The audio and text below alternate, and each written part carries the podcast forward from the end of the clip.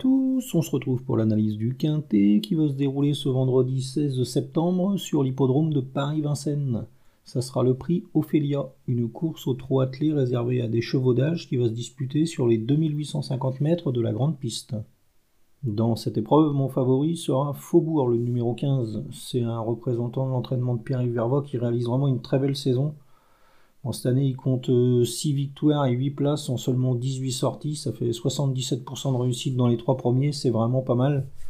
Bon là, il va affronter une opposition dans ses cordes. Il va se présenter au top. La dernière fois, là, il s'est imposé sur les 2700 mètres de Vincennes. Euh, il marchait 1 12 6 un super chrono. Il réalisait un, dernier kilomètre sur le pied d'une 11, euh, un chrono qui lui, confère vraiment toutes ses chances dans, ce quintet. Hein. Ils sont pas nombreux à, pouvoir réaliser de, telles valeurs. Donc là, euh, normalement, euh, on va encore leur trouver la lutte pour la, victoire. Hein. Il serait idéalement engagé au plafond des gains. le cheval va se présenter au top. si Pierre-Yves Verva s'applique, normalement, c'est un, un lauréat en puissance dans, cette course. Hein. Derrière ce faubourg, on va se méfier de Gagnant de Brickville, le numéro 1. Ce sera le moins riche de la course ce, vendredi, mais c'est pas le moins qualiteux.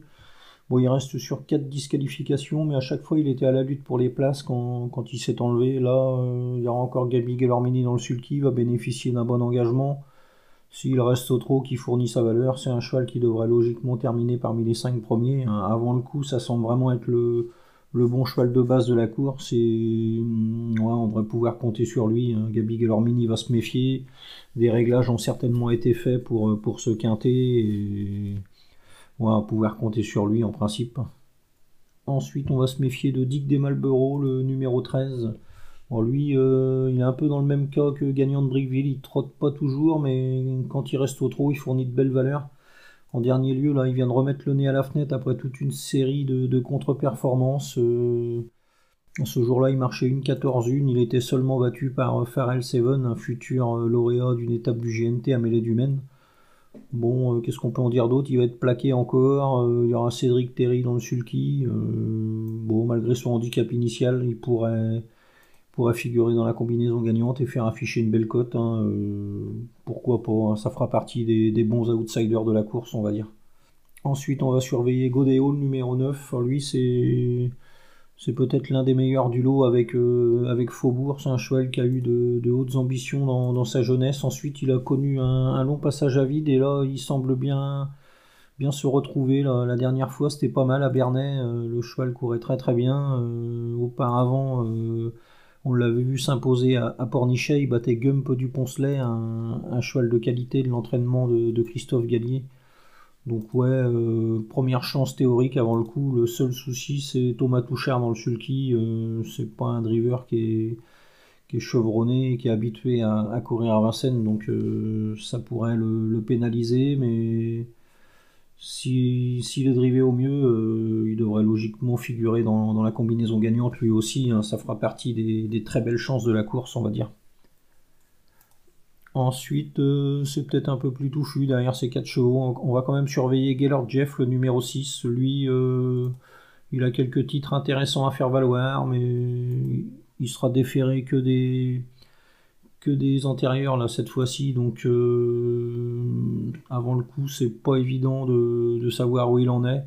La dernière fois là c'était correct, il terminait quatrième au Sable il marchait une 15 euh, sans faire d'étincelles. Bon là avec Franck Nivard, euh, pourquoi pas une, place, hein. ça fera partie des, des outsiders de la course on va dire. Ensuite, on va se méfier un peu de Expresso Good, le numéro 11. Euh, la dernière fois, il a un peu déçu. Il a été devant et il n'a pas su aller au bout de son, effort. La course avait pourtant pas été très, très rapide et ouais, il n'a pas démérité, mais il n'a pas passé la, surmultipliée, comme on dit. Bon, là, il va rendre 25 mètres. Il y aura Alexis Popo dans le sulky. Euh, c'est un cheval qui donne toujours le meilleur de lui-même, mais vaut mieux le voir comme un, comme un postulant aux places avant le coup. Hein. Euh, c'est un cheval qui a plus trop de marge. En plus, il va affronter ses aînés, donc ouais, plutôt 4-5e que, que sur le podium. Et enfin, on va surveiller deux chevaux du, sud-est de la France, Go Weybird et Gangster d'Avanès.